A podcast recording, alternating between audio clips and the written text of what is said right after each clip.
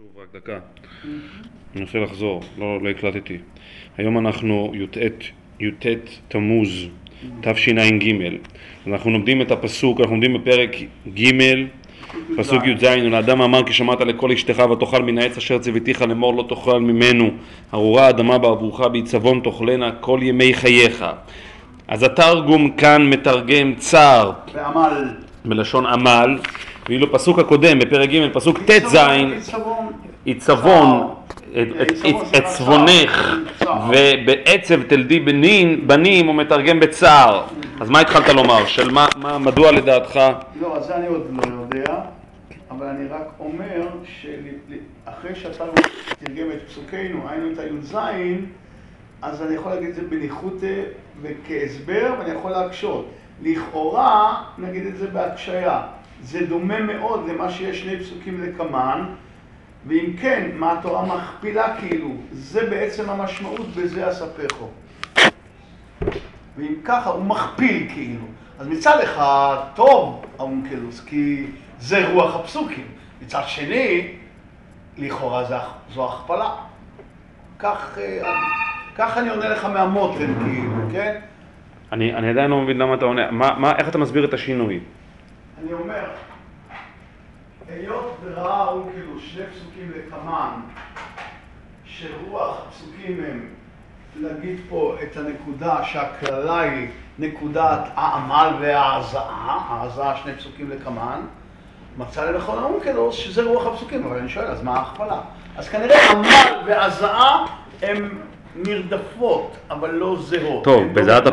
אגב, בזיעת אפיך הוא מתרגם כפי שזה נ- כ- כ- נכון, נכון, כתרגומו, זה נכון, בזיעת בזיעת- נכון, אז נחזור ללשון הקודש. עמל וזיעת אפיים הם דברים דומים, ללא ספק. לא זהים, אבל דומים. כן, אבל אני מנסה, להבין, מה אתה משיב, איפה, כאן התשובה? עדיין לא משיב, אבל אני אומר, פה אין שום בעיה בט"ז, כי פשוט הוא מילון, נכון? אתה שואל, על החריג. פסוקנו הוא החריג. ועיצבון בצער מילולית מילון מצוין, סבבה. מהמם. אז למה פה האונקל שינה? אז אני אומר, מנסה להגיד, כי רוח הפסוקים פה, כמו שני פסוקים אחרי זה, שזה כאן הקטע. שהערירות, הקללה היא בנקודה לא של בעצב עיצבון, אלא של זיעת אפיים. אז לכן הוא מתרגל אמר. אני, אני מקשה, אז מה הכפילות כאילו? יש משהו בדבריי? או עם הבל הבלים? לא, אני, אני, אני שומע מה שאתה אומר, אני, אני שוב, אני לא, אני עדיין לא מבין את פשר ה... אני שאלתי שאלה, אני, למה... לא, אני לא מתיימר שאני מתרץ אחד לאחד, כן? לא, לא, אתה, מה, אתה, מה אתה מתרץ שלא, שלא, שלא אחד לאחד?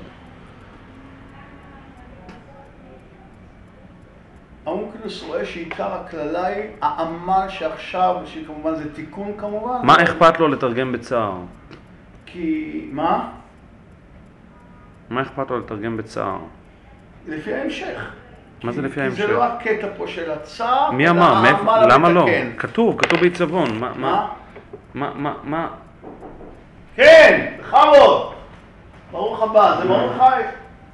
או, ברוך הבא, ברוך הבא. שלום, שלום עליכם ומרדכי.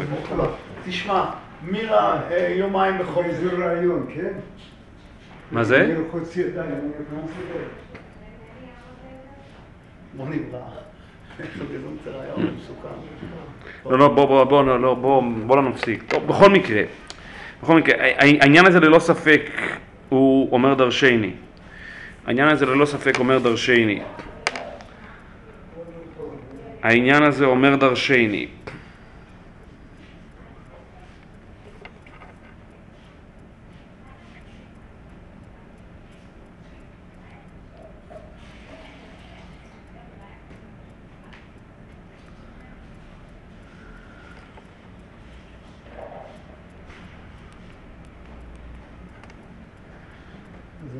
זה יש רעיון רק דקה, דקה, דקה, דקה, מרדכי, אנחנו באמצע, אנחנו באמצע, רק דקה. הוא גם בתנור, עוד דקות יוצא. רק דקה, אה, בוא, בוא, בוא, בוא ננסה להתרכז. לך חומש. רבי מרדכי, אנחנו שואלים פה, אני אה, אני אחזור, על השאלה. בפסוק שלפנינו, בפסוק י"ז, אז מופיע המונח עצב.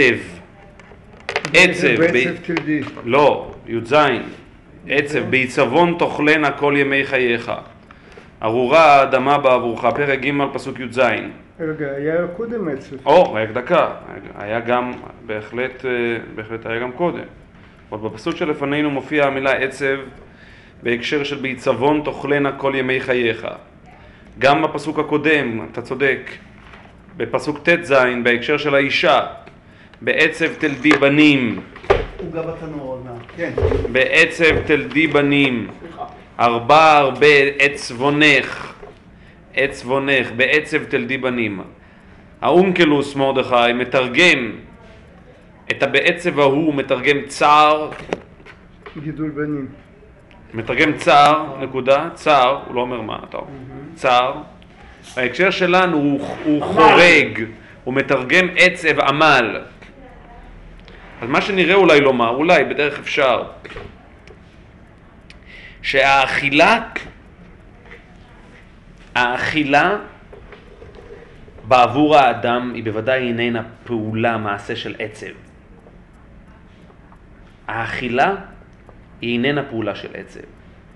להפך, הפעולה, האכילה היא בעצם כבר נקודת השיא שבה האדם מצליח להביא, או ליתר דיוק להכשיר את המאכל ולהביא אותו לכלל היותו ראוי לאכילה, ואו אז, כשהוא אוכל, מעשה האכילה, הפעולה הזאת של האכילה היא פעולה של עונג. או, בדיוק, רציתי להגיד, בדיוק ההפך. היא פעולה של עונג, היא לא פעולה של עצב, אפשר להגיד שאדם הוא בעצב כשהוא אוכל, הוא בעצב כשהוא לא אוכל, להפך. כשאדם בעצב, אז אנחנו, אז הוא, אז הוא צם. ההכנות לאכילה הם האלה. בתשעה באב, אנחנו בשביל להביע את העצב, אנחנו צמים. גם אנחנו לא אוכלים. חלק מההכנות לאכילה הם גם לא עצב. רגע, רגע, פה דווקא כן, רק דקה. ולכן, לא. ולכן, אי אפשר לבוא ולומר שיש צער. רגע, רגע. רגע, רגע, תיתן לי בבקשה. תיתן לי בבקשה להשלים את המשפט. אי אפשר לבוא ולומר שהאכילה היא בצער. עם האכילה היא בצער. האכילה היא בדיוק, האכילה היא שמחה. האכילה היא עונג. ההכנות הקודמות הן בצער. עונג. בשבת, הביטוי של עונג השבת זה כמובן באכילה. לעומת זאת, הלידה היא בעצמה כאב וצער. האישה יולדת כי אין לה ברירה, כי היא מחוברת מבחינה ביולוגית ומוסרית אל החיים. המעשה של הלידה, הלידה בעצמה וכמובן גידול הבנים וכולי, הם צער, הם צער. ולכן כשהפסוק אומר לגבי האישה, ארבע הרבה עצבונך, בעצב תלדי בנים וכולי, זה נכון. אז. אז, אז בוודאי שאין, אז, אז, אז, אז בוודאי שיש היגיון לבוא ולתרגם, לבוא ולפרשן. עצב מלשון צער, כי זה באמת צער, זה באמת כואב, זה מייסר.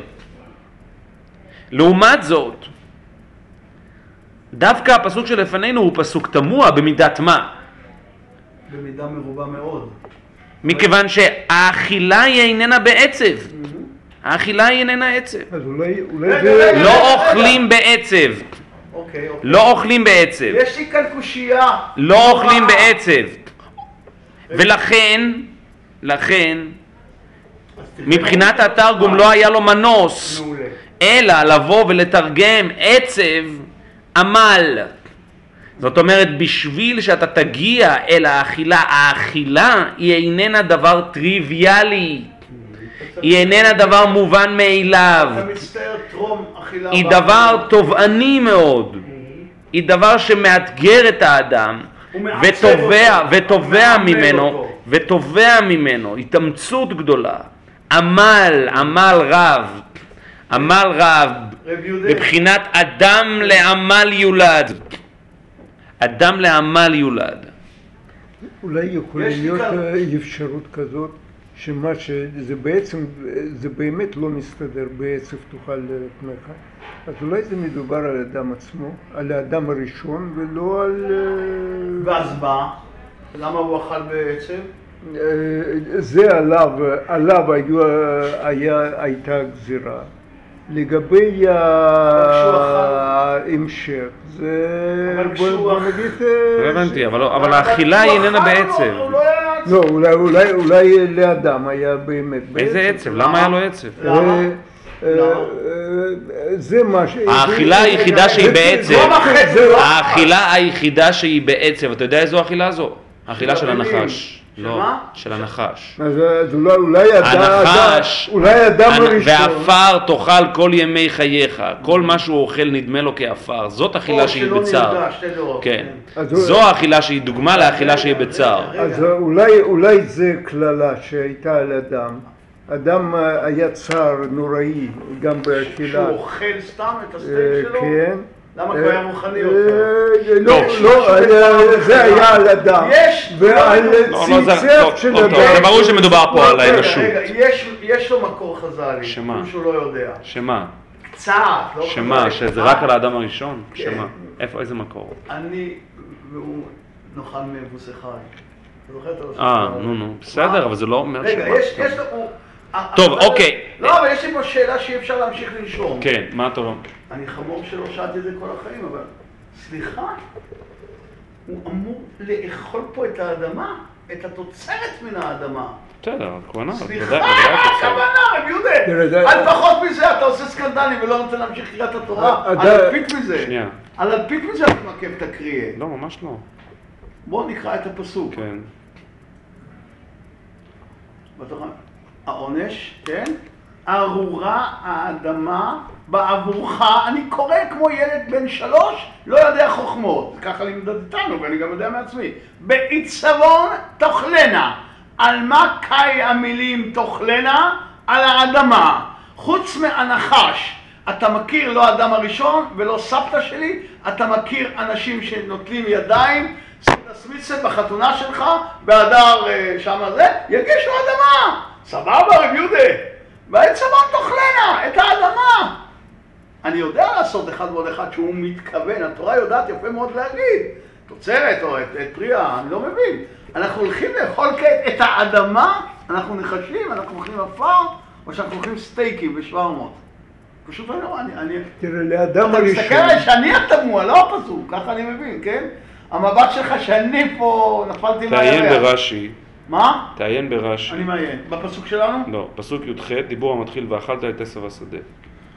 דיבור המתחיל. הוא היה זוכר גן עדן. אז מה? שהיה לו? אחרי זה, ואכלת את עשב השדה. אז הוא? היה, משווה. עם זה מה שהיה לו בגן עדן, שהוא נול- נולד בגן עדן, הוא נוצר בגן עדן, הוא כבר הספיק לטעום את הטעם אחר, ועכשיו זהו, ואנחנו, אנחנו אוכלים בשמחה. הוא, הוא אכל באמת בעצב, בגלל שבשבילו הכל היה כמו עפר. למה? שהוא פעם אכל מפירות גן עדן, בן גן עדן. היו לו. אה, חיים, אה, חיים אחרים, טעם אחר. טוב, אני שומע, אה, אני שומע. יור- אה, אז אה, מה אני. התירוץ? אז מה התירוץ? נו, אז מה התירוץ? בכל אופן, התורה צריכה לדבר, כי לא שם ליאונו. מה? טוב. מה? זה לא טייני בכלל? לא. אתה מעיף לא, אותי לא. כבר? זה לא טייני טוב, בכלל. טוב, עד כדי כך מחוץ... טוב, אני רוצה טוב. לומר כמה מילים. טוב. אני רוצה לומר כמה מילים על עניין העצב, ואני רוצה להדגיש משהו, שמה שאני רוצה לומר הוא שלא כהתרגום, שלא אה. כתבנו. שלא כהתרגום. התרגום מתרגם עמל. בעומק הדברים הוא בוודאי קשור גם לעניינה של העמל, אבל לפום ריאסה, לפום, לפי פשוטו, זה שלא, שלא כפי התרגום. ואני חושב שגם אמרתי את זה בשבוע שעבר, שללא ספק לעניות דעתי, זה לא, ב, זה לא במקרה שהמונח עין צדיק ב' עצב מופיע בשני הפסוקים שלפנינו, אגב לראשונה כמובן בתורה, כל הפרשה הזאת שאנחנו לומדים היא כמובן מאוד מאוד ייחודית, כי כמעט רוב, רובם של כל המונחים הם בעצם מופיעים לראשונה באיזושהי צורה ואופן.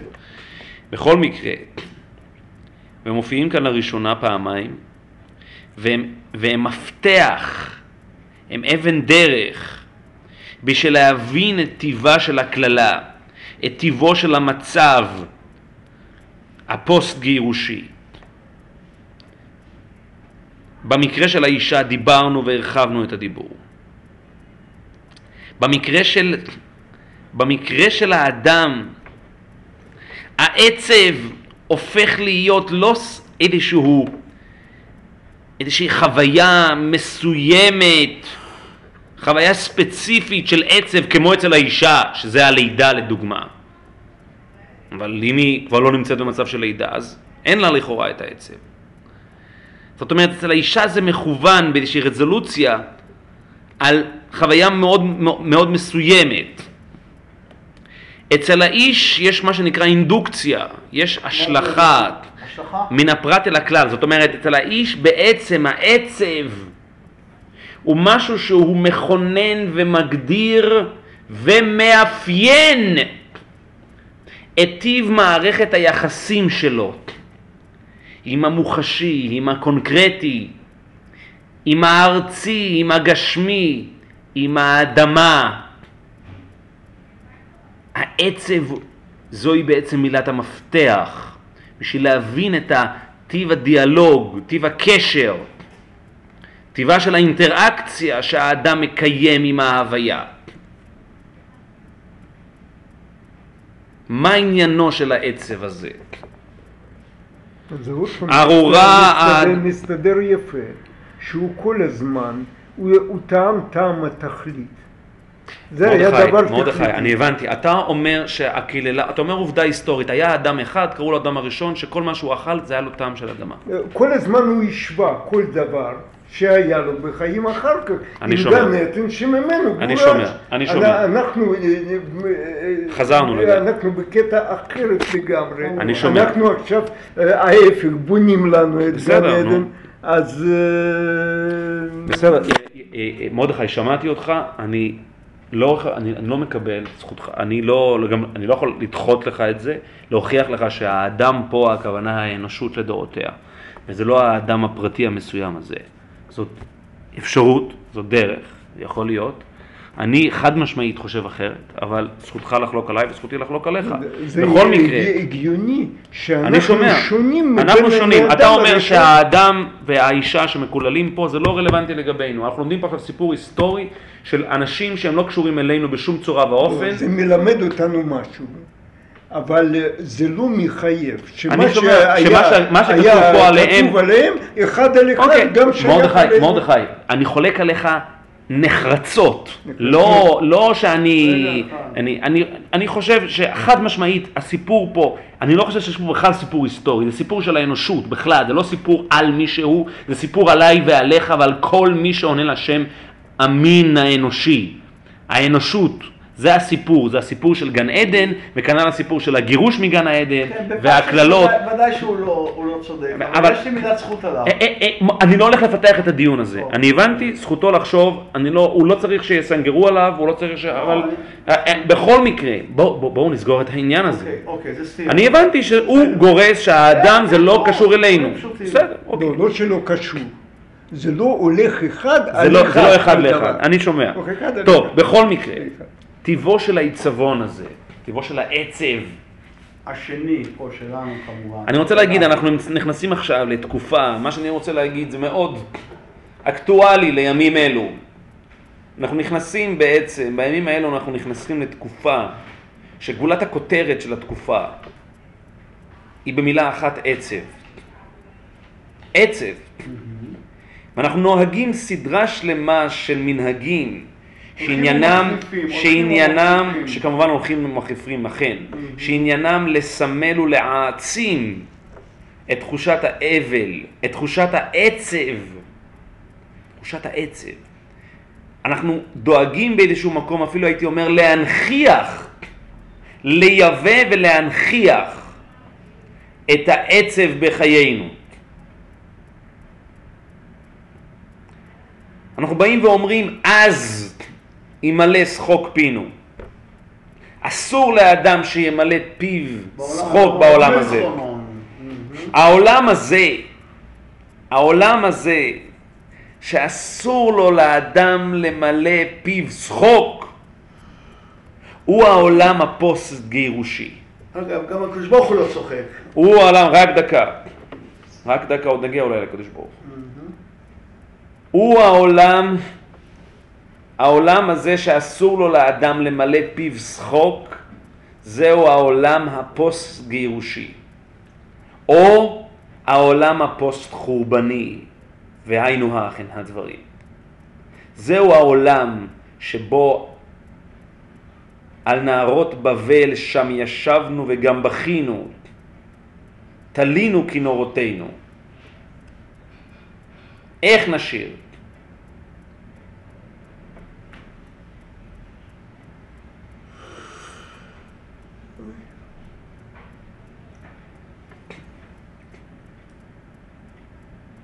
על זה היה דווה ליבנו, על אלה חשכו עינינו, על הר ציון ששמם שואלים הלכו בו.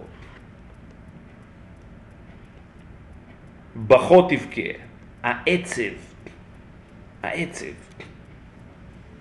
מה עניינו של העצב הזה? אז אני, אז אני אגיד, דברים שאולי הם יחסית פשוטים, אבל צריכים להיאמר כי הם, הם ממש בפשט הכתוב שלפנינו. הקישור פה הוא לא מלאכותי. הוא עמוק וענייני מאוד.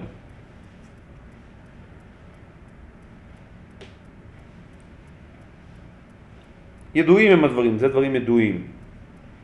על ההבדל בין שחוק לבין עצב. טפח שוחק וטפח עצב. טפח שוחק בלשון הגמרא זה טפח רחב, נפתח, טפח עצב זה טפח מצומצם, מוגבל, מינורי. טפח עצב הוא טפח מינורי, טפח שוחק הוא טפח מז'ורי, פתוח, רחב. השחוק והעצב, זה לעומת זה. עת שחוק, עת לבכות ועת שחוק, אומר קהלת. לכל זמן ולכל חפץ. ואנחנו נמצאים בזמן שהוא לא זמן לשחוק. אז ימלא שחוק פינו. המצב של האדם, המצב של האדם, המצב של האדם קודם גירושו הוא מצב של שחוק, הוא מצב של פתיחות. הוא מצב הרמוני, שבו המציאות שלו היא בעצם מהוגנת ומשוקללת וממוזגת בכלל ההוויה. זהו מצב שהוא הפך המצב של, ה, של, ה, של, ה, של העצב. המצב של הפתיחות, המצב של ההתמזגות, המצב שבו האדם הוא בעצם ההוויה שלו נחגגת, ההוויה האישית שלו נחגגת עם חגיגת ההוויה כולה. זוהי חוויה של שמחה, זוהי, זוהי חוויה של שמחה קלאסית, לא רק קלאסית, ארכיטיפית, סמלית, אב טיפוסית, זה אב טיפוס של שמחה.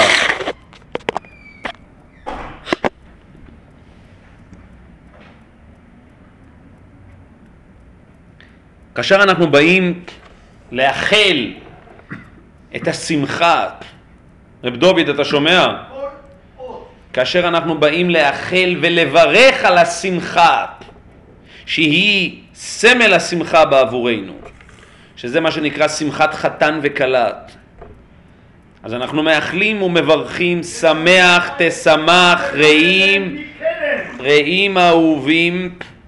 כשמחך יצירך בגן עדן מקדם.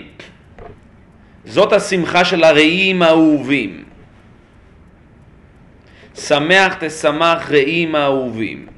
עניין הרעות, ובוודאי ובוודאי עניינה של האהבה היא עניין הסוד ההתמזגות. והאופן שבו האדם יוצא מגבולות עצמו ומתמזג בהוויית זולתו.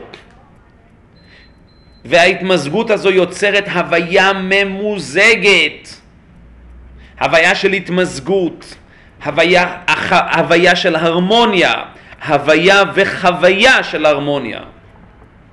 וההרמוניה וההתמזגות נוסחים באדם שמחה, נוסחים באדם את תחושת השמחה.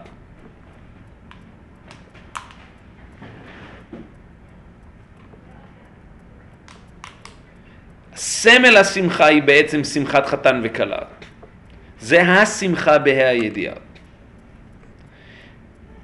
אבל שמחת חתן וכלה זה מין סוג של הדהוד אל השמחה הארכיטיפית הקדומה הראשיתית שנקראת כשמחך יצירך בגן עדן מקדם. זאת השמחה, זאת בעבורנו המצב של מה שנקרא שחוק.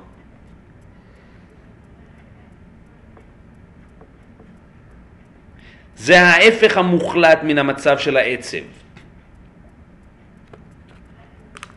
ההפך המוחלט מן המצב של הבדידות. כי הבדידות והעצב, החיות תאומות הן. תאומות צביה ממש.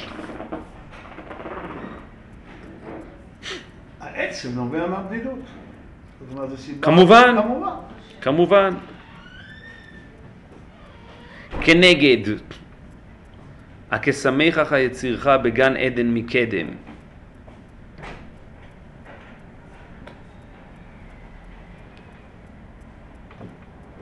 כנגד כשמחך יצירך בגן עדן מקדם.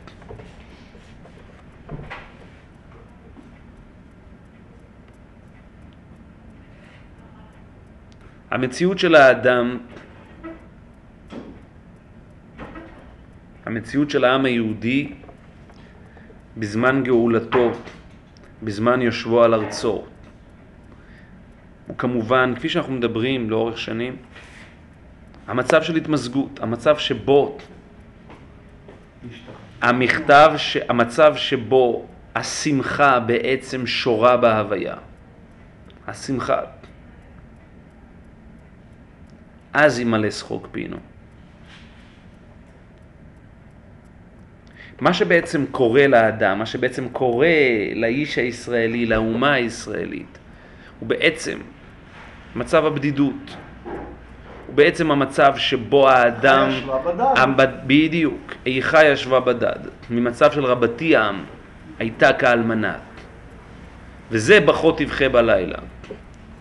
המצב הזה הוא בעצם המצב שבו האומה הישראלית בעצם מבודדת לכשעצמה, בדד, נכון.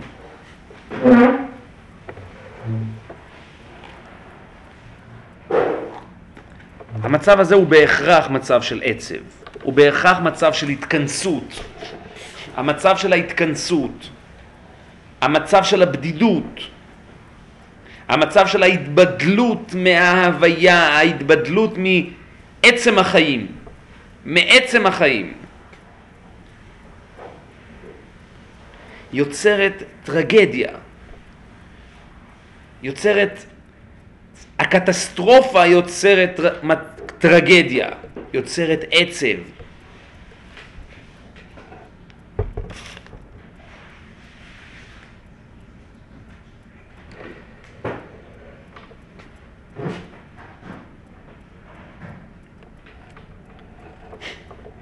העצב הוא בהכרח לעולם מתייחס אל היחס שבין האדם לבין האדמה.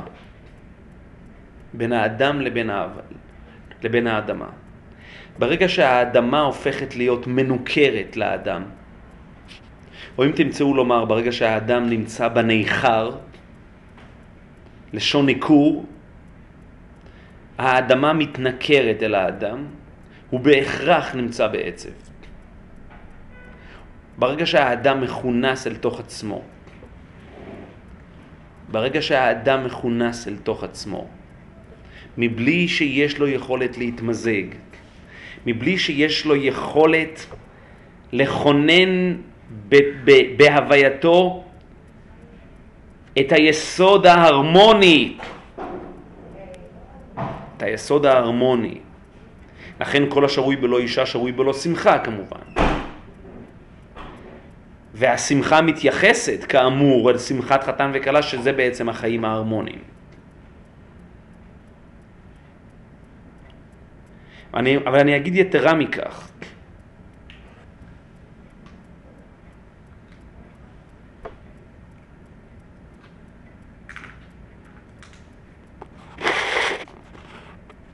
האדם חווה את השמחה לא רק באמצע, באמצעות ההתמזגות עם האדמה, זה, זה מרכיב מספר אחד. אבל יש פה מרכיב נוסף, והמרכיב, והמרכיב, והמרכיב הנוסף הוא, הוא מה שאנחנו קוראים לו אינטימיות. אינטימיות. היכולת לחוות אינטימיות עם ההוויה. היכולת לחוות אינטימיות עם ההוויה היא זו שבעצם נוסכת בו את תחושת השמחה. כאשר הוא בעצם נמצא במקום שבו האינטימיות היא ממנו והלאה, באשר האדמה היא זרה לו, האדמה היא מנוכרת לו. הוא מנוכרת, פעם אמרת אמביוולנטית, איפה אתה רוצה להגיד? אינדיפרנטית, אדישה. כן, אז זהו. אדישה. מילת המפתח היא אדישה.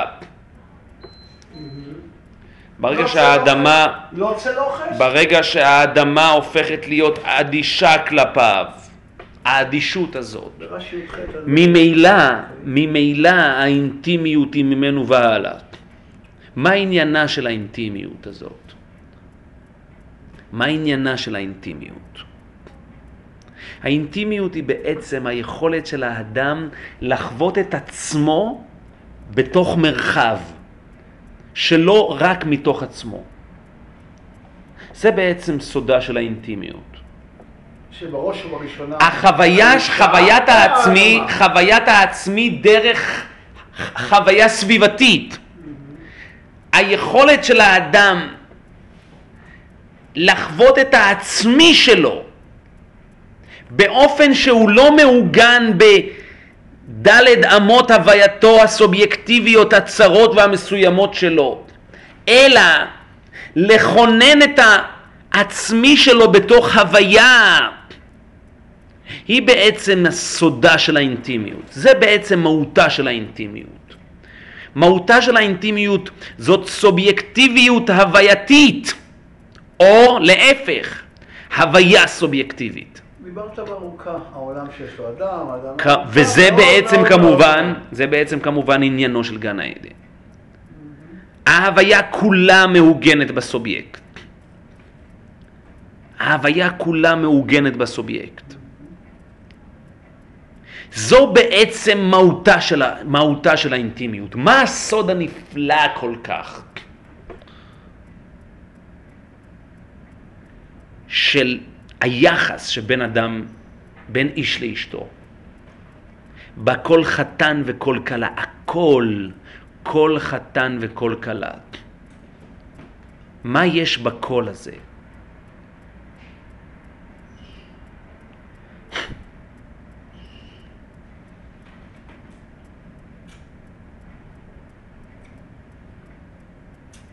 מה יש בכל מצהלות חתנים מחופתם?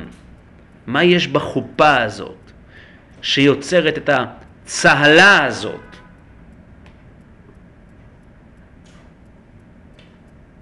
החופה היא בעצם קורת הגג של האינטימיות. זו קורת הגג של האינטימיות. יש משהו מאוד מסוים בקשר שבין איש לאשתו, שמאפשר לאדם לחוות את העצמי שלו, שלא דרך עצמו. אבל זה לא רק שהוא חווה את זה דרך ישות שהיא זולתית לו, אלא שהחוויה הזאת בעצמה יוצרת מין איזושהי הוויה חדשה ומחודשת, ששם הקוד שלה הוא אינטימיות. זאת חוויה שהיא לגמרי מעוגנת בהווייתם. ומהחוויה הזאת, החוויה הזאת בעצם היא נהפכת להיות נקודה ארכימדית לחיים חדשים כמובן. הנקודה הזאת היא בעצם נקודת, נקודה, נקודה של עין. נקודה שבה האדם מתבטא לחלוטין, מתבטא לחלוטין אל אותה הוויה, נטמע בה בעין, אבל הוא נטמע בה במובן הזה שהוא בעצם נהפך להיות ממלא את כל חללה. אין קיום להוויה הזו מחוץ לאדם. כשאני אומר אדם, אני מתכוון לאדם ואשתו. זאת אומרת, שניהם. אבל ההתבטלות היא התבטלות של התאפסות, של התעיינות. הם מתעיינים אל תוך עצמם, אל תוך הווייתם המשותפת. מנקודת העין הזאת נוצר יש, חדש. יש פה גילוי חדש של מאין ליש. הילד או אפילו לפני זה? הילד כמובן. הילד? הילד כמובן. כן. או גם אפילו האינטימיות היא גם...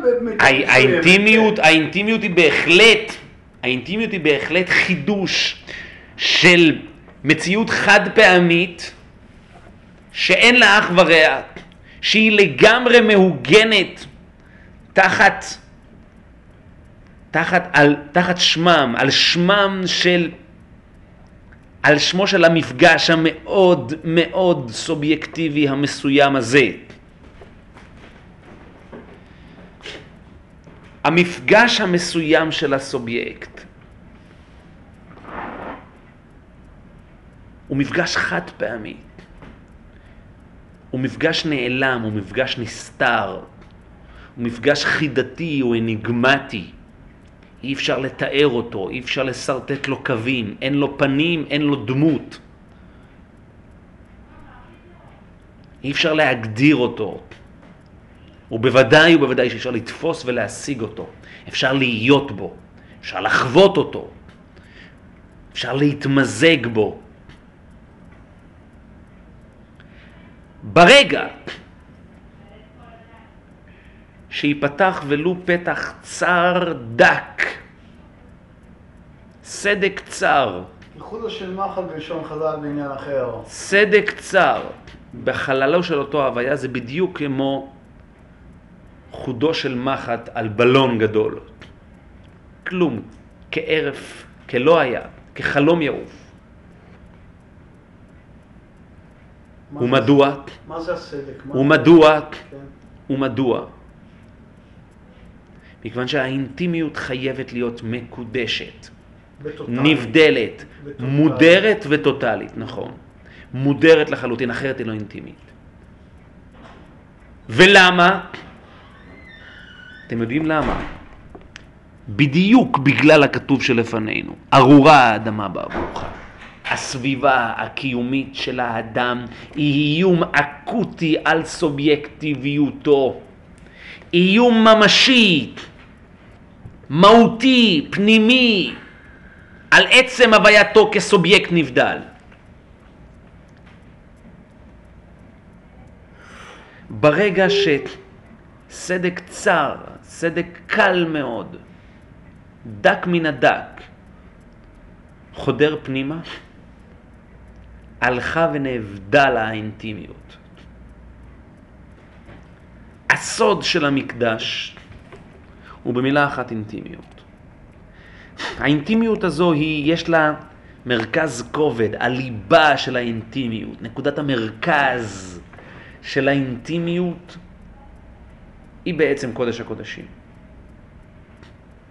קודש הקודשים. קודש הקודשים זה המרכז הכובד של האינטימיות. אין לקשר את זה עם ספונטניות? זאת אומרת, זה דבר כזה, דבר שאי אפשר לעשות אותו, שדבר הזה הוא צריך... יש מרכיב ספונטני ב... לעלות מאיזה שהם מעמקים שלא מודעים... אכן יש מרכיב ספונטני באינטימיות, וזהו סוד חטאם של נדב ואביהו. כי האינטימיות יכולה להיות גם מסוכנת. זהו סוד חטאם של נדב ואביהו, זה הבקרבותם לפני השם וימותו. כי עניין הקרבה היא עניין האינטימיות.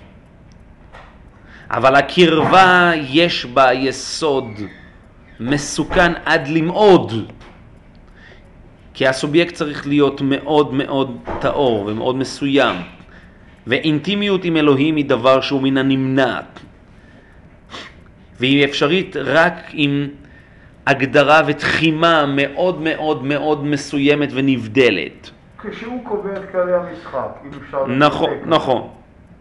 ונדב ואביהו פרצו, ומה שהם פרצו, וזה מתחבר למה שאני רוצה לדבר עכשיו, אם כבר הזכרת רבי מרדכי.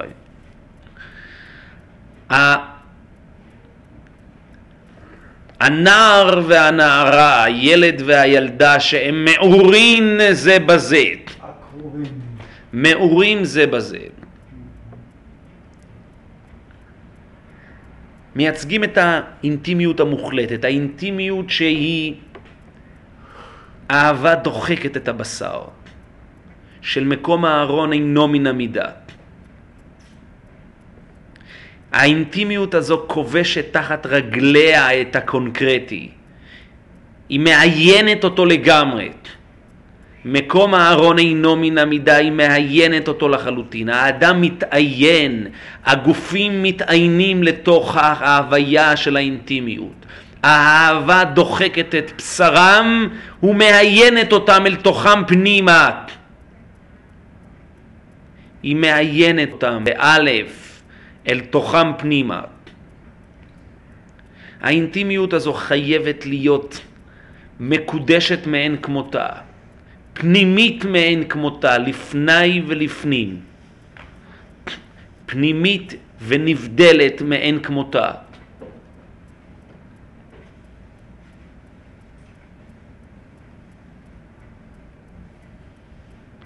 הגמרא מספרת על טיטוס, שכשהוא הגיע לבית קודש הקודשים אז הוא גרר... זונה. רגע, עוד לפני כן. אה, את הדם שהוא הוציא? נעץ חרב בפרוכת. יצא דם. ויצא דם. כסבור שהרג את עצמו. הוא כסבור שהרג את עצמו. לשון נקייה מרדכי, כן? הוא כסבור שהרג את עצמו. כביכול אלוהים בעצמו. ניטשה. מת בנעיצת החרב הזאת. בהמשך הגמרא ממשיכה לספר שהוא נטל זונה והציע את הפרוכת ובעל אותה בבית קודש הקודשים. עניינה של הפרוכת היא כמובן, מהי הפרוכת? הפרוכת, הפרוכת היא שום דבר, הפרוכת הרי היא כביכול אפילו מחוץ לקודש הקודשים. אבל הפרוכת מאפשרת את האינטימיות. האינטימיות נוצרת בעצם העובדה שיש פרוכת. זה, זה, שיש זה, התבדלות. זה, זה המנעול של החדר ייחוד. שיש התבדלות, נכון. כן. אבל חשוב לומר, כפי שאנחנו כבר חוזרים ואומרים לאורך השנים, ההתבדלות הטרנסצדנטי קיים באימננט, באופן אימננטי. דהיינו, ההוויה הארץ ישראלית מסתפחת אל הטרנסצדנטי הזה. אבל האינטימיות הזו קיימת בטהרתה המלאה. היא זו שבעצם גם מאפשרת את ההתפייסות, את הקרבה ואת ההתפייסות.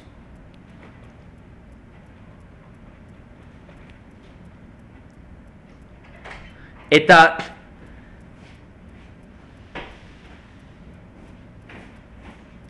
את הלא היו ימים טובים לישראל כיום הכתו באב ויום הכיפורים. זה היא זו שמאפשרת את זה.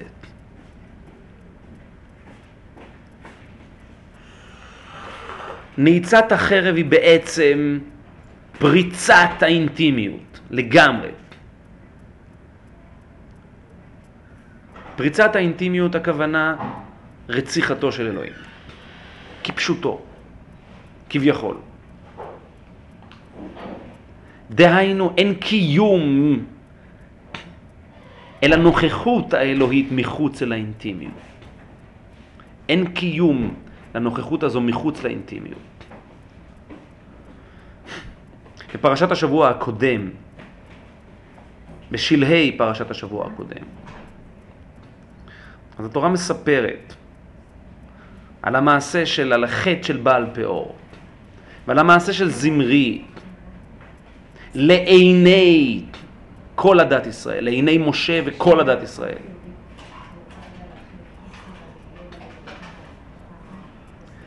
האלוהים הבעל פאורי עניינו ההפך המוחלט מן האינטימיות. הפולחן הבעל פאורי הוא פולחן אקסבציוניסטי, חשיפתי. החשיפה בעצמה היא עצם הפולחן. השימוש להפוך בעצם את הבשרניות לעצם, לעצם, ה, לעצם המגע, לעצם הזיקה אל האל. במקום שהבשרנות תהפך להיות מעוינת אל האני הנבדל, האני הנבדל מתעיין לתוך הבשר. הוא פשוט מתעיין פנימה אל תוך הבשר. הפומביות, זה ברור שמעשה זמרי זה לא עוד אירוע שמתרחש כחלק מההזניה לבעל פאור. זה ברור שמעשה של זמרי והמדיינית זה עצם הפולחן. כך הוא פולח אל בעל פאור. המעשה הזה הוא המעשה שהוא האנטיתזה המוחלט לכל חתן וכל כלת. הוא האנטיתזה המוחלט אל שני הקרובים שמעורין זה בזה. זמרי הוא כאילו עשה קידושין, קידושין בדרך העדים. זאת אומרת, זה לא, מה הקשר פה ישיר? המעשה של זמרי, בעל פעור? המעשה... בעל פעור זה היה באמת אקזיביציוניסטי, ופה זה, הוא עשה קידושין כאילו. הוא לא עשה שום קידושין, הוא בעל אותם, מה זה קידושין? הוא לא עשה את זה זה? לעיני כולם, לעיני כולם הוא רק אה, הכריז שהוא עכשיו... הוא עשה את זה לעיני כולם, מה, הוא דקר אותם? אה, אה, לא, רבי מרדכי, הוא- אני- הוא- עשה את זה בתוך האוהל, אחר כך ויקרב. בסדר, אבל אז. הוא באמת עשה קידושין של בעל פיור. המעשה היה, מה אתה קורא קידושין? מה זה שייך קידושין בכלל?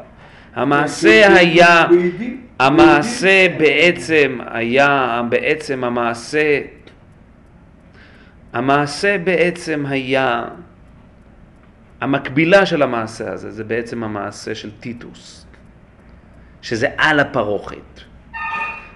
זה בדיוק בנקודת החציצה, בדיוק בנקודת החציצה. זה כאילו קידושים על ידי בעילה, בעידים. זאת אומרת, האינטימיות אה, פה, הוא מקיים את האינטימיות עם, אה, עם נוכרית. אני שומע.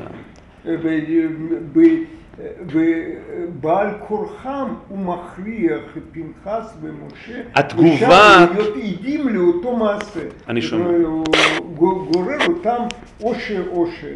ש... אה, אתה-? אתה לא יכול להיות אה, פה באמצע. או שאתה אומר כן, או שאתה אומר לא. אם אתה לא אומר לא, אתה אומר כן. אתה, אתה היית המעשה, בקידושין. טוב, אני שומע, אני, אני, אוקיי. מה, מה אתה רוצה עכשיו להגיד שהוא לא עשה שום דבר רע? לא, לא, ש...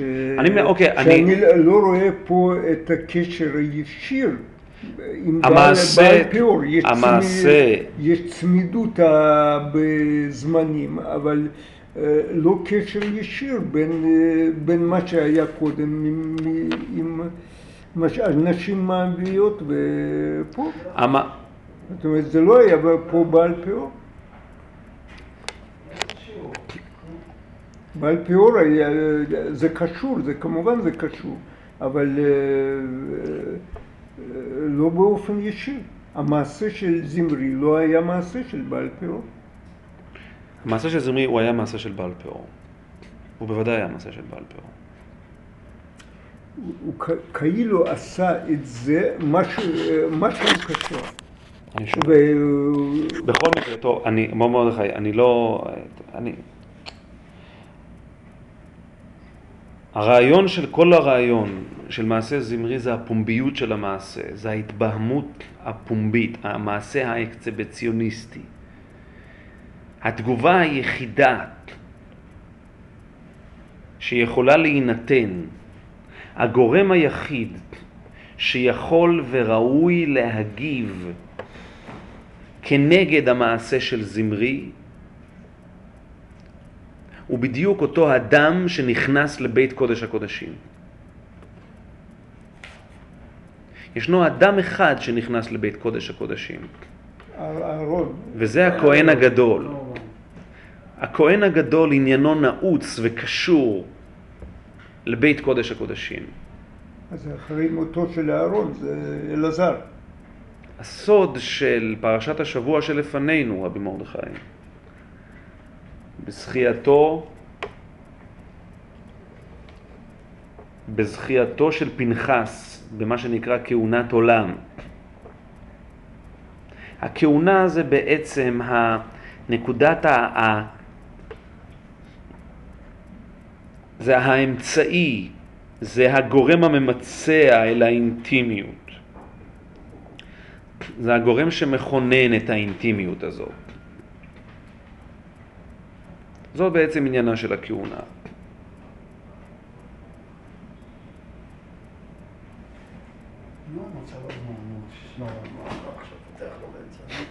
זו בעצם עניינה של הכהונה. עניינה של הכהונה זה בעצם לכונן ולהנכיח את האינטימיות הזאת.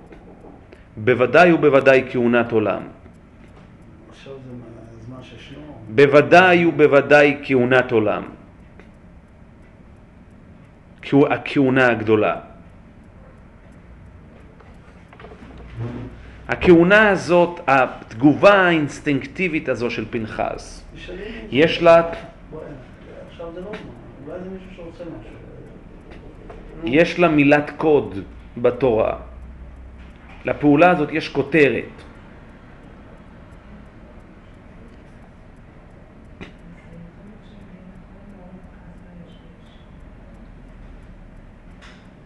הכותרת של הפעולה הזאת במילה אחת, זו מילה שמורכבת מארבע אותיות, קנאה.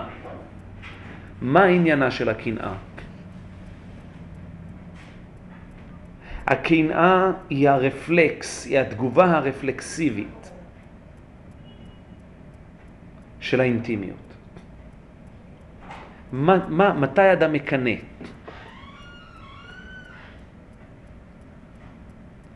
במקום אחר אנחנו מוצאים את הקנאה. סוטה. זה כמובן בפרשת סוטה. האדם מקנא לאשתו. מה זה נקרא הוא מקנא לה? אנחנו יודעים אולי מקנא בה, מקנא בו. מה זה נקרא הוא מקנא לה? מקנא לה הוא לא מקנא לה. הוא לא מקנא בה, הוא מקנא לה, מהשלישי. מה הכוונה שהוא מקנא לה? לה זה לא בשבילה. מקנא לה זה הכוונה... בגללה, עליה.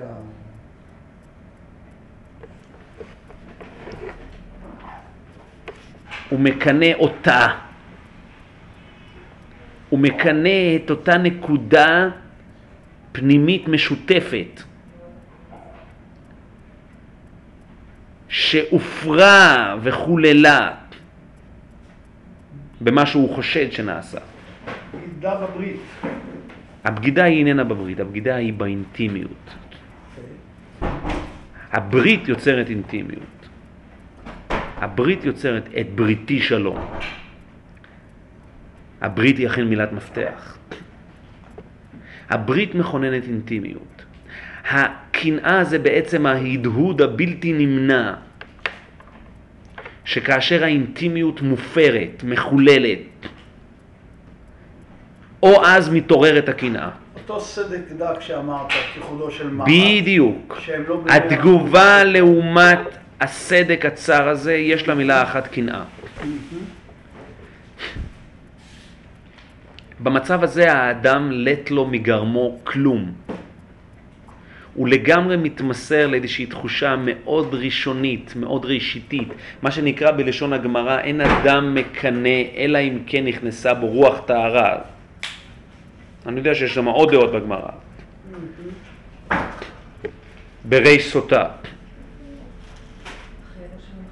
אבל זאת הדעה שאני מאמץ כרגע, שאין אדם, אותו רוח טהרה, זה האינטימיות הזו שכובשת את האדם ובעצם מניעה אותו לפעולה. האדם הזה הוא לא האדם השכלתן, הוא לא האדם הפוסק, הוא לא האדם המיושב. האדם הזה הוא אדם שהוא לא קיים, הוא האדם כי ימות באוהל, הוא מאוין לחלוטין. בתוך האוהל הזוגי המשותף הזה, בתוך הברית הזאת. והברית, האינטימיות, היא זו שמגיבה, היא זו שיוצאת חוצץ כנגד החילול שנעשה פה. הרעיון של פרשת סוטה זה שהאדם מייבא את הבירור של האינטימיות. איפה האינטימיות מתבררת? לאיפה, לאיפה לוקחים, איפה האדם תובע את האינטימיות? איפה האדם עומד על אינטימיותו ותובע אותה? במקדש. שם האדם תובע את אינטימיותו. שם זה חללה של האינטימיות, הארכיטיפ של האינטימיות. הכהן הוא זה שמברר האם הקנאה היא קנאה אמיתית ושיש לה על מה לסמוך או שהיא קנאה אגואיסטית, חסרת בסיס, חסרת ממשות, נטולת כל אמת.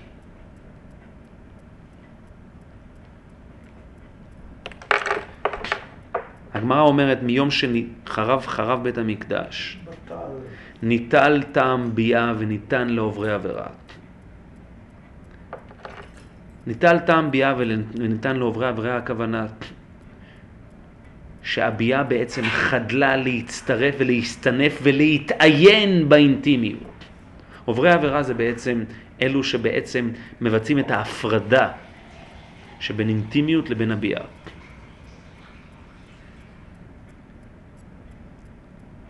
אין אינטימיות. הביאן הפכה להיות משהו מאוד גס לכשעצמה. מוחצן הייתי אומר. מוחצן וגס, הוא בשרני.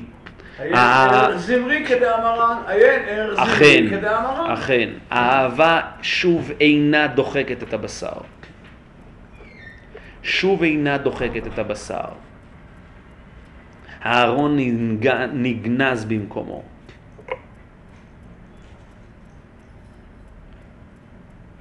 כסבור שהרג את עצמו.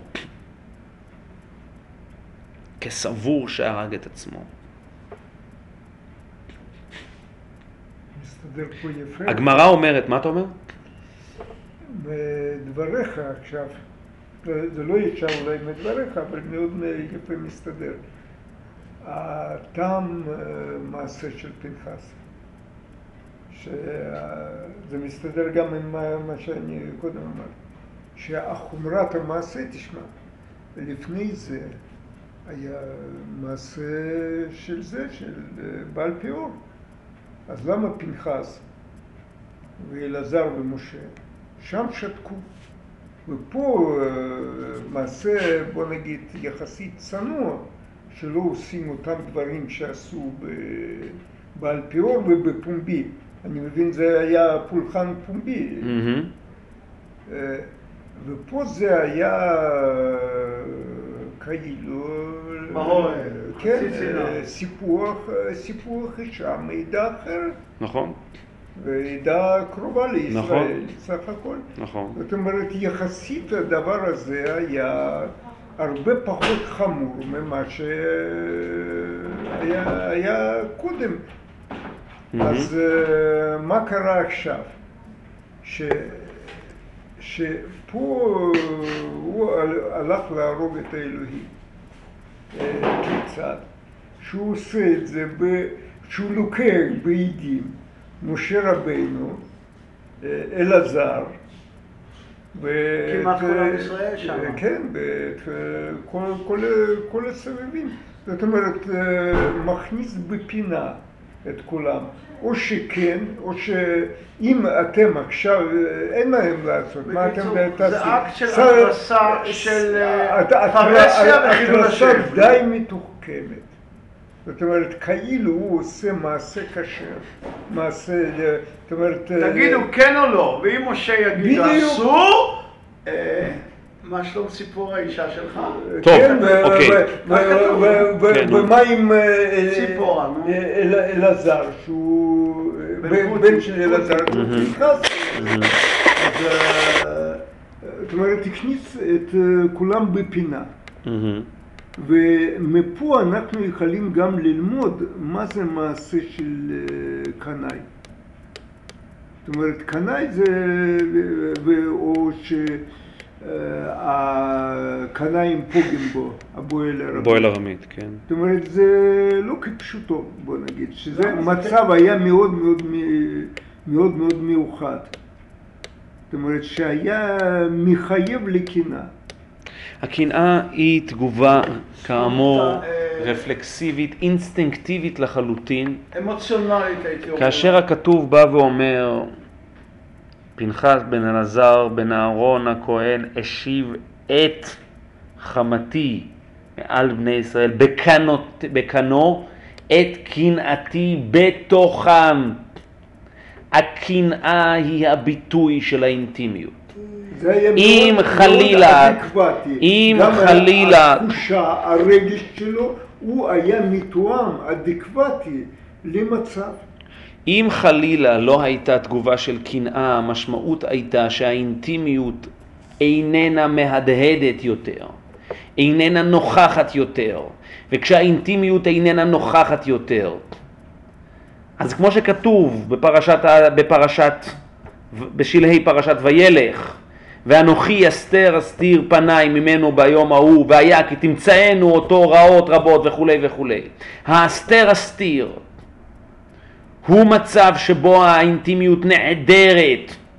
ואם האינטימיות נעדרת אז ישנה בעיה קשה, יש עיצבון במובן העמוק, יש עיצבון.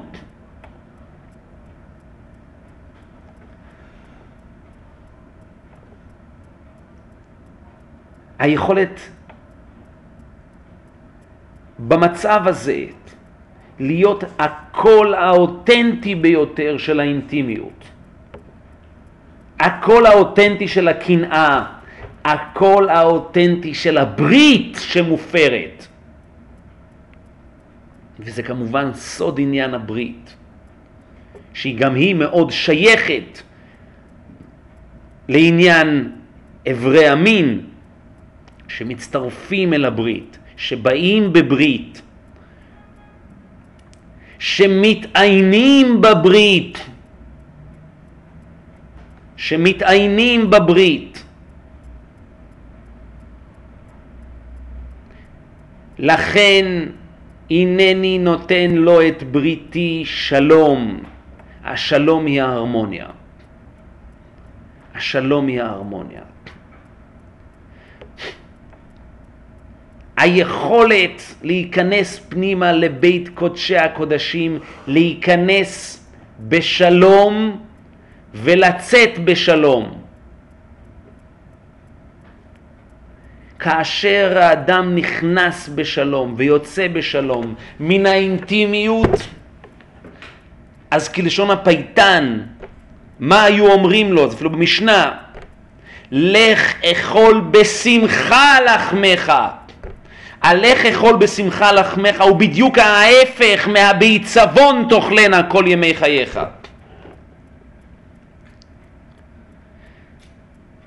האדם אוכל את האדמה בעיצבון מכיוון שהוא נעדר אינטימיות ממנה, היא מנוכרת לו. ככל שהאדם, ככל שיסגרו אדם עם אדם אחר, זולתי לו, שהוא פחות מכיר, שהוא יותר זר לו, הסיכוי שתהיה שם אינטימיות הוא יותר נמוך, עד כדי אפסי. אין יכולת לכונן אינטימיות עם ההוויה, היא בלתי קיימת, היא נעדרת לחלוטין. ואו אז בעיצבון תאכלנה כל ימי חייך. האדם אוכל את הסמלך, את הלחמו בשמחה, כאשר הוא נכנס בשלום ויוצא בשלום. לכן אמור לו, הנני נותן לו את בריתי שלום, ברית כהונת עולם. הברית, הברית הזאת, שזוכה להנכחה, שזוכה להצדקה, שזוכה להדהוד והבעה. והברית הזו היא זו שמופרת בחורבן הבית. האינטימיות הזו היא זו שבעצם מופרת לחלוטין, מחוללת לחלוטין.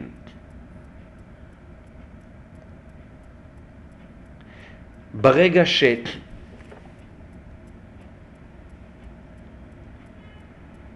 ברגע שאין יכולת לאדם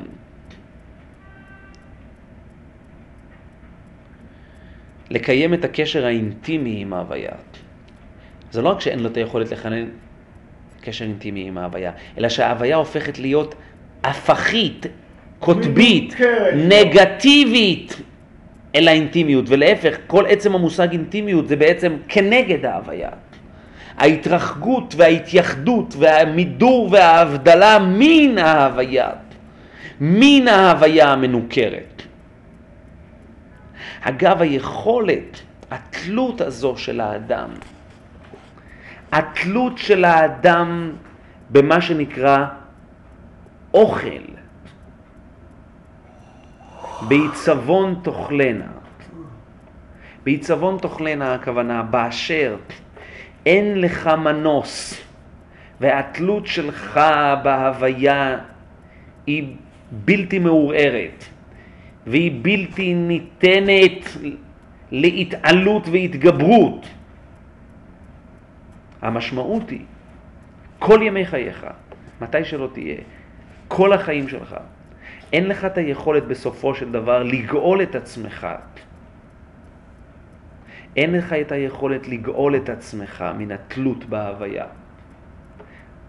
המשמעות הבלתי נמנעת היא עצב. המשמעות הבלתי נמנעת זה אסור לאדם שימלא שחוק פיו בעולם הזה. אין מקום לשחוק, אין מקום לשמחה. המשמעות הבלתי נמנעת היא שהאדם חי בתוך הבדידות הטרגית שלו. יש יום אחד שכביכול האדם גואל את עצמו מהבעיצבון תאכלנה, פשוט לא אוכל.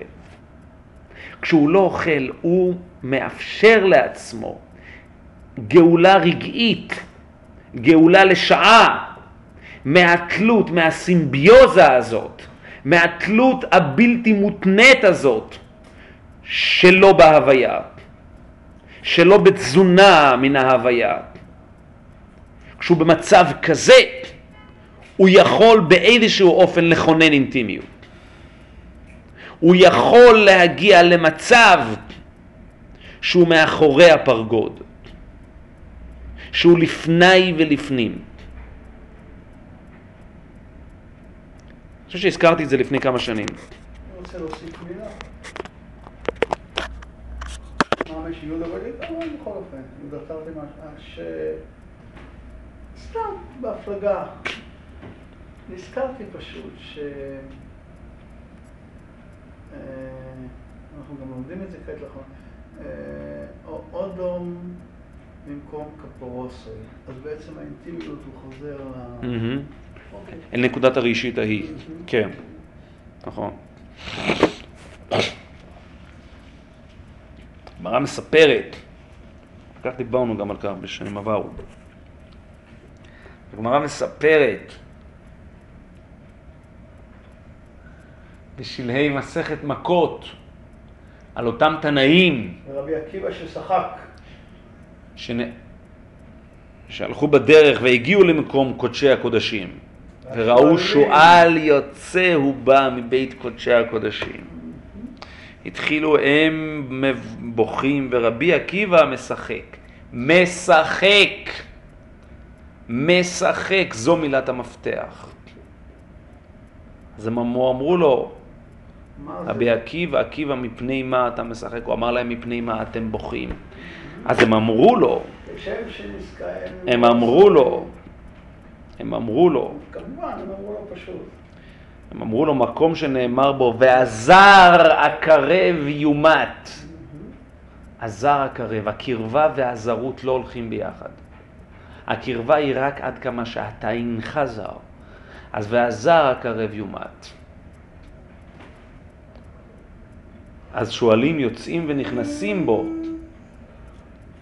ולא נבכה. לא נבכה, לא נבכה, ולא נבכה, לא נבכה הכוונה שיש כאן עצב של אמת. יש, שיש כאן מצב שהוא הפך השחוק. יש כאן מצב של עצב, יש כאן מצב של ניכור. בית קודשי הקודשים הפך להיות פרוץ ומנוכר. או אם תרצו לומר, הוא הפך להיות מנוכר, הוא הפך להיות מנוכר באשר הוא פרוץ.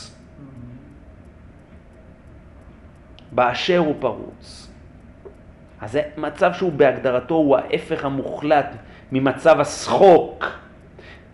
ממצב השחוק.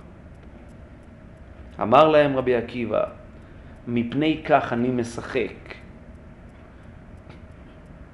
שעד שלא הייתי יודע שהתקיימה נבואתו של אוריה החיתי שנאמר, או של זכריה, סליחה,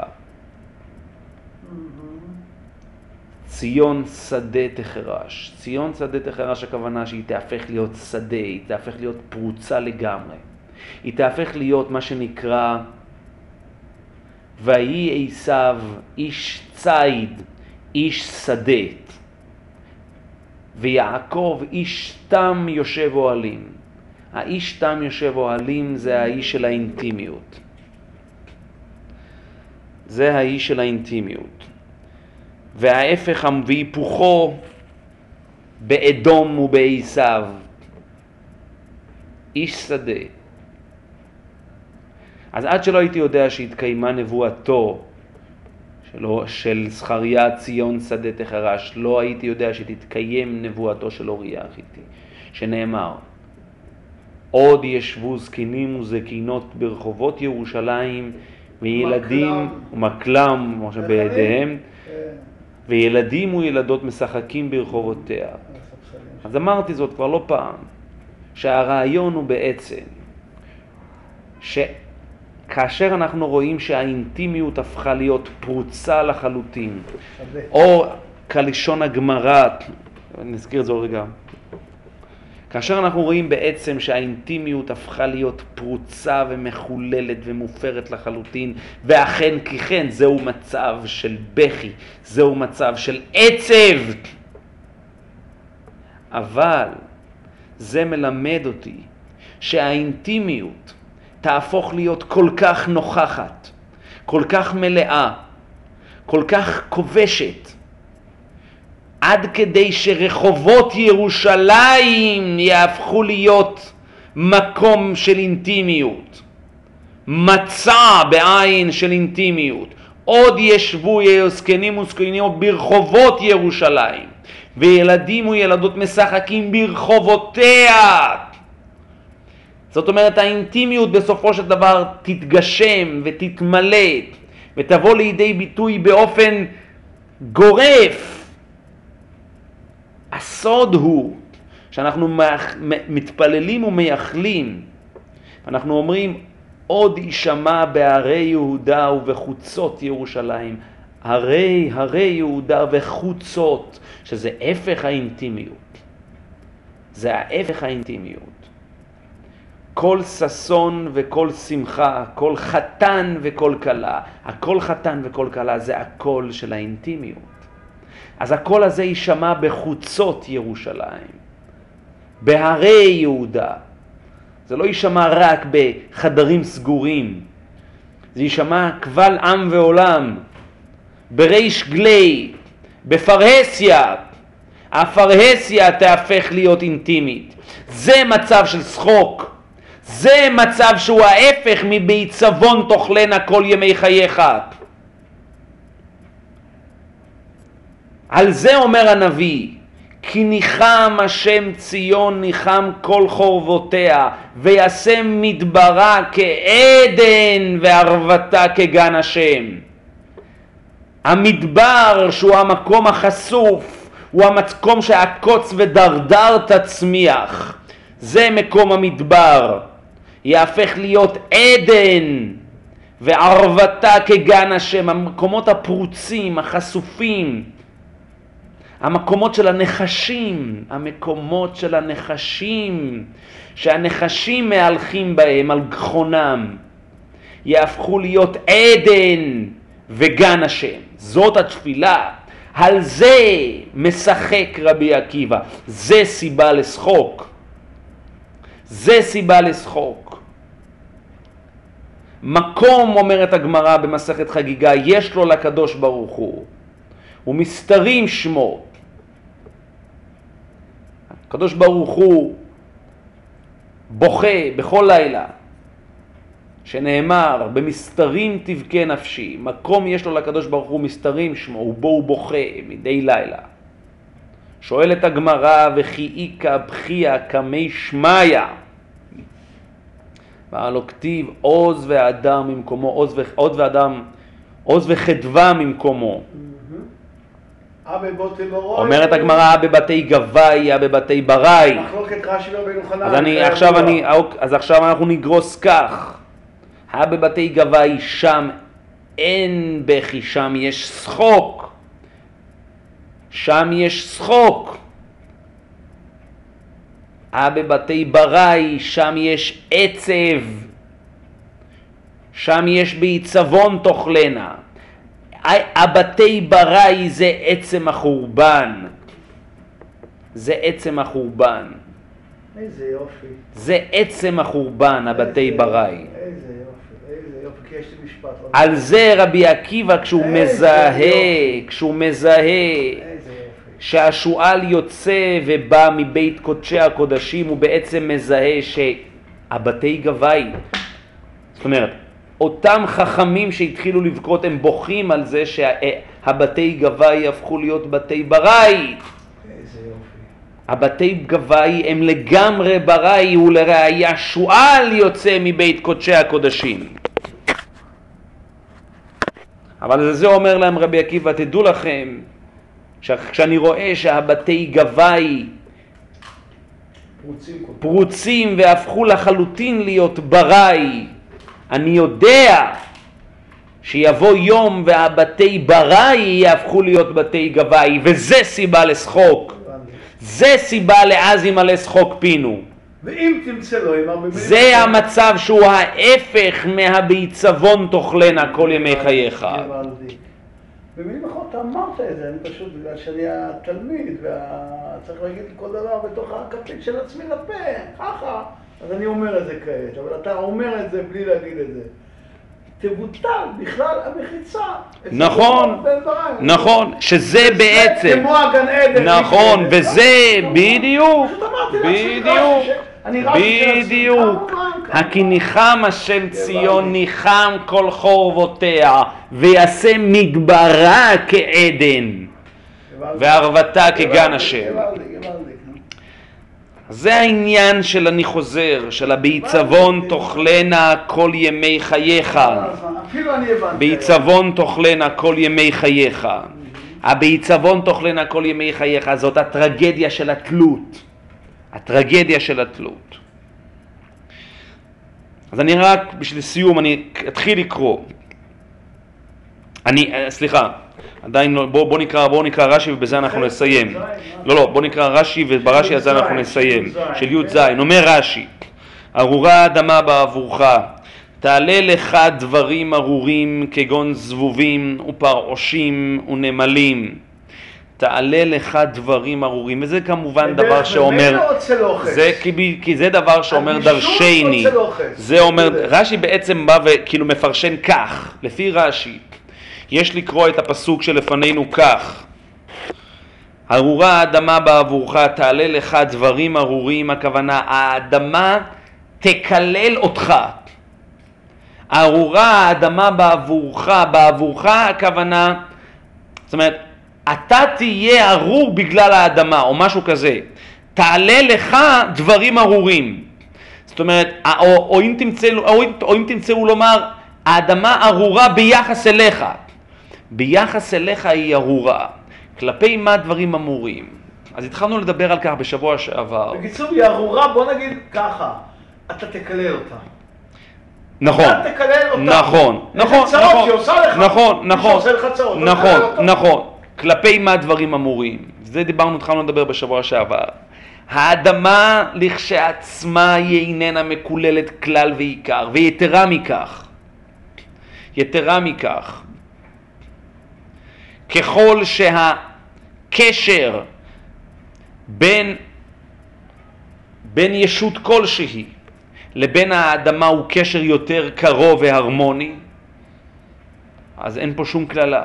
וכפי שדיברנו, בעלי החיים לא סובלים ולא לוקים מן האדמה בשום צורה ואופן. להפך, ההתמזגות שלהם היא טבעית, היא בלתי מותנית, וזאת באשר הם הולכים על ארבע, היינו הם נטולי קומה. הם אינם מתגבהים כלפי מעלה ומתבדלים ומתייחדים באישיותם. ולכך אין פה שום קללה, שום קללה. ואדרבה ואדרמה, האדמה מאירה להם פנים, מצמיחה, מצמיחה להם מאכל ומאפשרת להם להנכיח את קיומם ולהמציא את קיומם באופן טבעי ובלתי מותנה ובלתי אמצעי.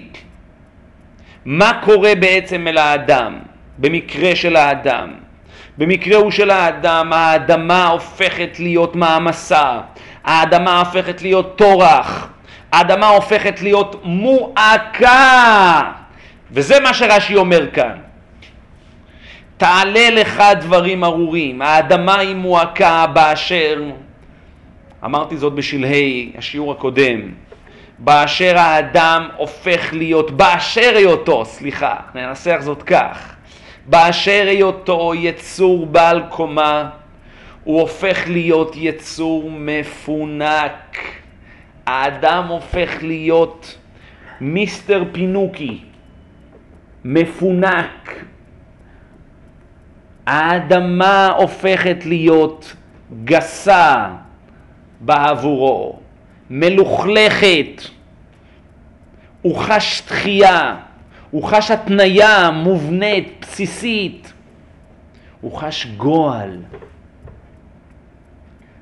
האדמה מייצגת בעבורו את הסופיות, ולסופיות יש ניחוח. תסלחו לי שאני אומר, הסופיות הוא מסריח. לסופיות יש סירחון, כפשוטו. יש ריקבון, הריקבון הוא בעצם הניחוח הסופיות. הניחוח הזה של הסופיות הוא הניחוח שבו האדם בעצם חש את ה...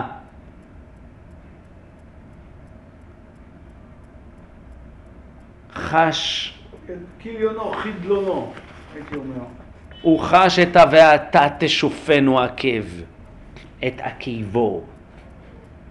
הוא חש את עקיבו.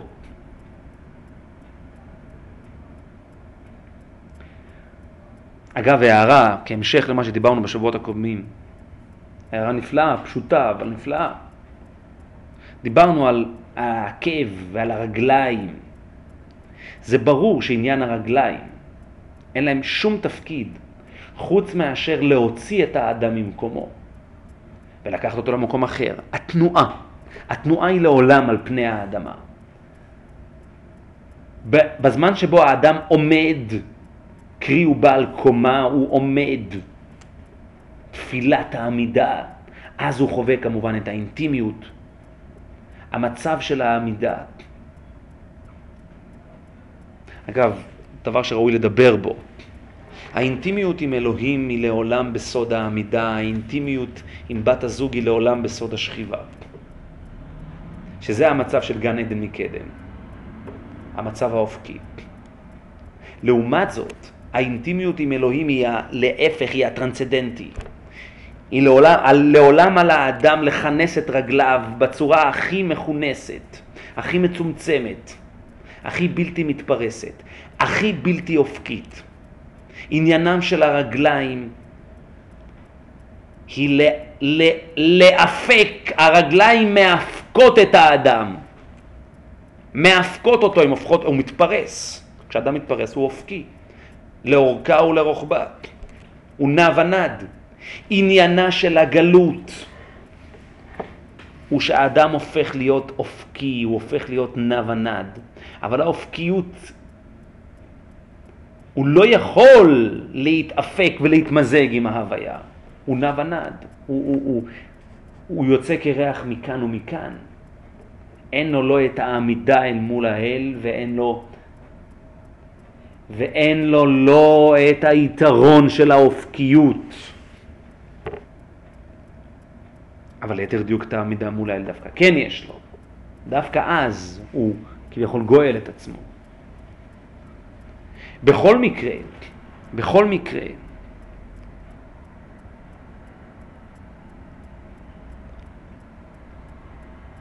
אם אני חוזר למה, ש, למה שהתחלתי לדבר, הסופיות היא בעצם המצב, ה, המצב המסויג ביותר בעבור האדם. הוא המצב הדוחה ביותר. האדם, כל דבר שיש לו ניחוח, האדם, האדם הופך להיות מאוד סלקטיבי ביחס אל המגע שלו עם הטבע. וכשהמגע שלך, כשהמגע של האדם הוא סלקטיבי, המנגנון של הסלקטיביות, מהו, מה, מהי אמת המידה של הסלקטיביות שעל פיה הוא מקבל או דוחה את ההוויה, עד כמה שזה מצטרף להווייתו וזה לא, וזה מנותק מן האדמה. זה מנותק מן האדמה. האדמה היא הסופית, האדמה היא המקום שהאדם חוזר אליו, כפי שנראה בפסוק הבא. או, ב, או בעוד שני פסוקים, סליחה, בפסוק י"ט. בדיוק. האדמה אומר רש"י תעלה לך דברים ארורים כגון זבובים ופר, ופרעושים ונמלים. כל אלו שמייצגים את האדמתיות הזאת, את הריקבון, את הסירחון, נכון, את ההתנבלות, את ההתנבלות. האדם, ההתנבלות הופכת להיות דחויה בעבור האדם. ההתנבלות, שהיא הפך ההתחדשות. האדם הופך להיות מכור להתחדשות. כי על ההתיישנות יש מימד של שקיעה, להתיישנות יש מימד של דשדוש,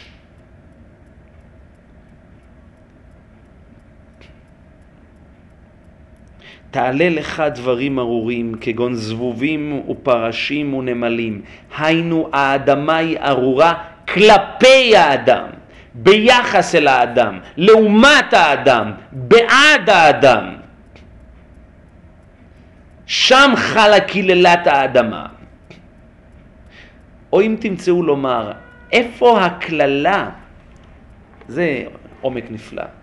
אם עד עכשיו ברכת האדמה היא גופה הייתה ברכת האדם. סובי... המסובייקת אל האדם. עכשיו, איפה, נוש... איפה נותר החלק הסובייקטיבי של האדם באדמה? בזה שהיא מקוללת. זאת אומרת, יש כאן איזשהו סוג של פר... פרדוקס. במצב הפרה-גירושי, לפני הגירוש, במצב של גן העדן, אז ברכת האדמה, האדמה במובנה הפוזיטיבי, היא מסובייקת ומצורפת ומסונפת לגמרי להווייתו הסובייקטיבית של האדם. עכשיו, המרכיב הסובייקטיבי שבאדמה הוא חלק הקללה שבה. היא, היא, היא מסובייקת לאדם רק בצד הנגטיבי, כביכול. טוב, מי שהבין הבין. ממשיך רש"י ואומר, משל, ובזה נסיים, משל ליוצא לתרבות רעה, והבריות מקללות שדיים שינק מהם, וזה דברי חידות. משל ליוצא לתרבות רעה, והבריות מקללות שדיים שינק מהם. יוצא לתרבות רעה, כפי שאני מבין, ואני אומר זאת בקצרה, ואולי עוד, עוד נדבר על כך בשבוע הבא, כפי שאני מבין את פירוש המילות משל ליוצא לתרבות רעה והבריות מקללות שדיים, שדיים שיצא מהם, זה כביכול, בג... ה... היציאה לתרבות רעה היא, עצם היציאה לתרבות רעה היא הניתוק מן השדיים. באשר השדיים כביכול אפשרו את הניתוק הזה, זאת אומרת, עצם הניתוק מן השדיים מאפשר את היציאה לתרבות רעה. כביכול רק עד כמה שהאדם מצורף אל השדיים, אז הוא לא יוצא לתרבות רעה. אם הוא יוצא לתרבות רעה, כנראה שהשדיים אפשרו את הניתוק מהם. אם הוא יוצא לתרבות רעה, כנראה שהשדיים לא מספיק סיפקו אותו. אם אני פושע, אמא שלי הרשתה לי את זה, קדחת הרשתה לי. אני פושע... הרעיון הוא, לא, הרעיון הוא, אז פה קצת תתרומם מעל זה. אם היניקה הייתה בלתי מנוכרת ומקבלת ומכילה ומעניקה בלי תנאי, או אז לא הייתה מתאפשרת כביכול היציאה לתרבות רעה. היציאה לתרבות רעה נובעת מהניכור. זה לא בגלל שכביכול התרבות הרעה היא כל כך מפתה, והיא כל כך מעניינת או מסקרנת. אגב, יש גם מהלך הפוך כמובן במדרשים וברש"י. שמה? עם החטאה בהתחלה. אה, בסדר. אוקיי. כן. מה? בסדר. הרעיון הוא, מהבחינה הזאת, רש"י כביכול, רש"י כביכול מדמה את האימא, את האדמה לשדיים, את האימא האדמה. האימא האדמה היא לא מכילה, היא לא מכילה. למה היא לא מכילה? היא לא מכילה כי יש בה זבובים ופרעושים ונמלים. אם האדמה לא הייתה, מצ... לא הייתה מעלה על האדם דברים כמו, דברים ארורים, כמו זבובים, פרושים ונמלים, אז האדם כביכול היה נשאר בה. כמובן שאבל זה הוא גרם לעצמו. אז לכן זה כמובן, זה משל, זה פרפרזה. במקום שהאדמה, במקום שהאימא תיתן חלב, אז היא נותנת זבובים ופרעושים ונמלים, וזה בעצם מה שמאפשר את הניכור, זה בעצם מה שמאפשר את הגלות, אחרת האדם היה נשאר שם. זהו, עד כאן לשבוע הזה.